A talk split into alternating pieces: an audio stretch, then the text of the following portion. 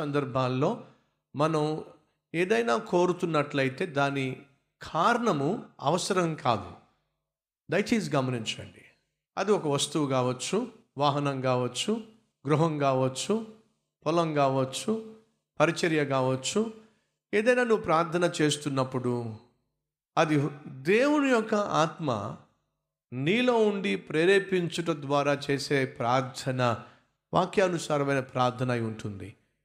కానీ అనేక సందర్భాల్లో మనం దేవుని సంధికి వచ్చి చేసే ప్రార్థనలకు ప్రధాన కారణం ఏమిటంటే మన చుట్టూ ఉన్న మనుషుల్ని మనం చూస్తూ ఉంటాం, మన చుట్టూ ఉన్నటువంటి వారిని గమనిస్తూ ఉంటాం.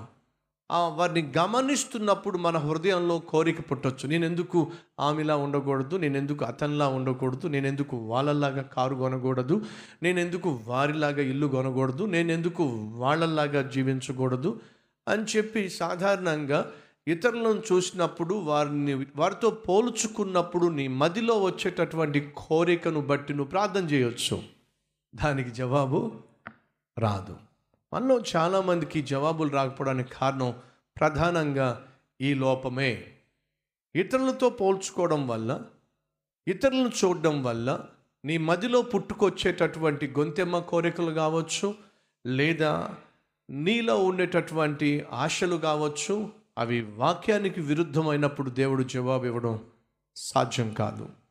అనగా దేవుడు జవాబిచ్చిన ఆ జవాబు ఏమిటి? నో. ఆ వాక్యానికి విరుద్ధం.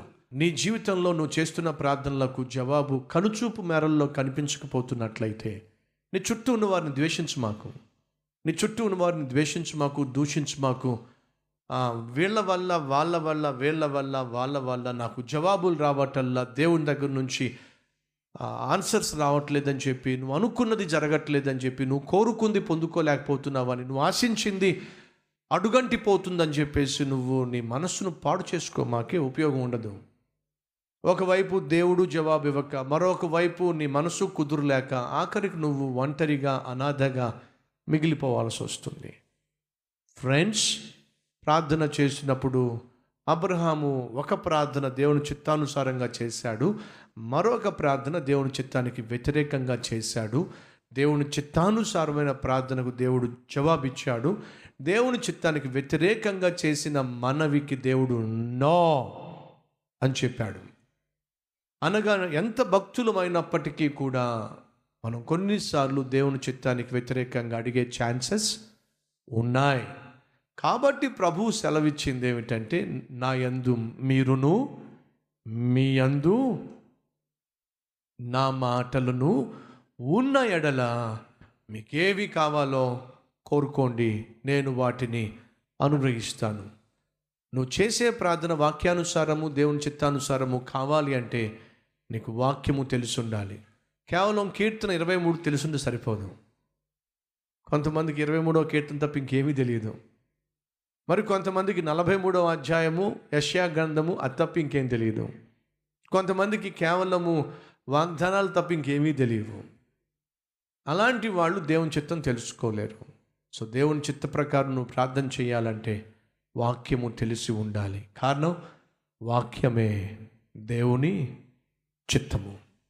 ఈరోజు నుంచి వాక్యాన్ని చక్కగా చదువు, ధ్యానించు, వాక్యానుసారంగా జీవించు, వాక్యానుసారంగా ప్రార్థించు, వాక్యానుసారమైన జవాబులు పొందుకొని వర్ధిల్లమని, చుట్టూ ఉన్నవారికి ఆశీర్వాదకరంగా మాదిరికరంగా మారమని ప్రభు పేరట మనవి చేస్తున్నాను. Let's pray. ప్రార్థన చేద్దాం.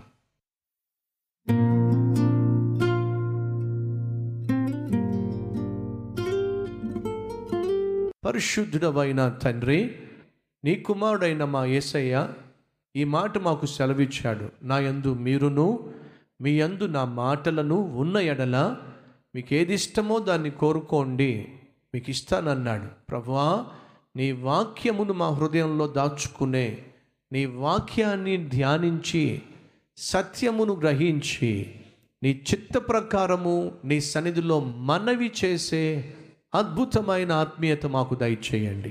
మా జీవితంలో అది మానసిక ఒత్తిడి గుండా వెళుతున్నా, ఆర్థిక ఇబ్బందులు గుండా వెళుతున్నా, లేక నిరాశ నిస్పృహల గుండా వెళ్ళవలసి వచ్చినా, నీ చిత్తానికి వ్యతిరేకమైన వాటిని మేము కోరుకున్నట్లయితే అది మమ్మల్ని ఇంకా ప్రభువా నీరుగార్చేస్తుంది. కాబట్టి ఇక నుంచి మేము నీ చిత్త ప్రకారము ప్రార్థన చేసి జవాబులు పొందుకొని ధన్యజీవులుగా జీవించే భాగ్యాన్ని ఇవ్వమని యేసుక్రీస్తు నామం పేరట వేడుకుంటున్నాం తండ్రి. ఆమెన్.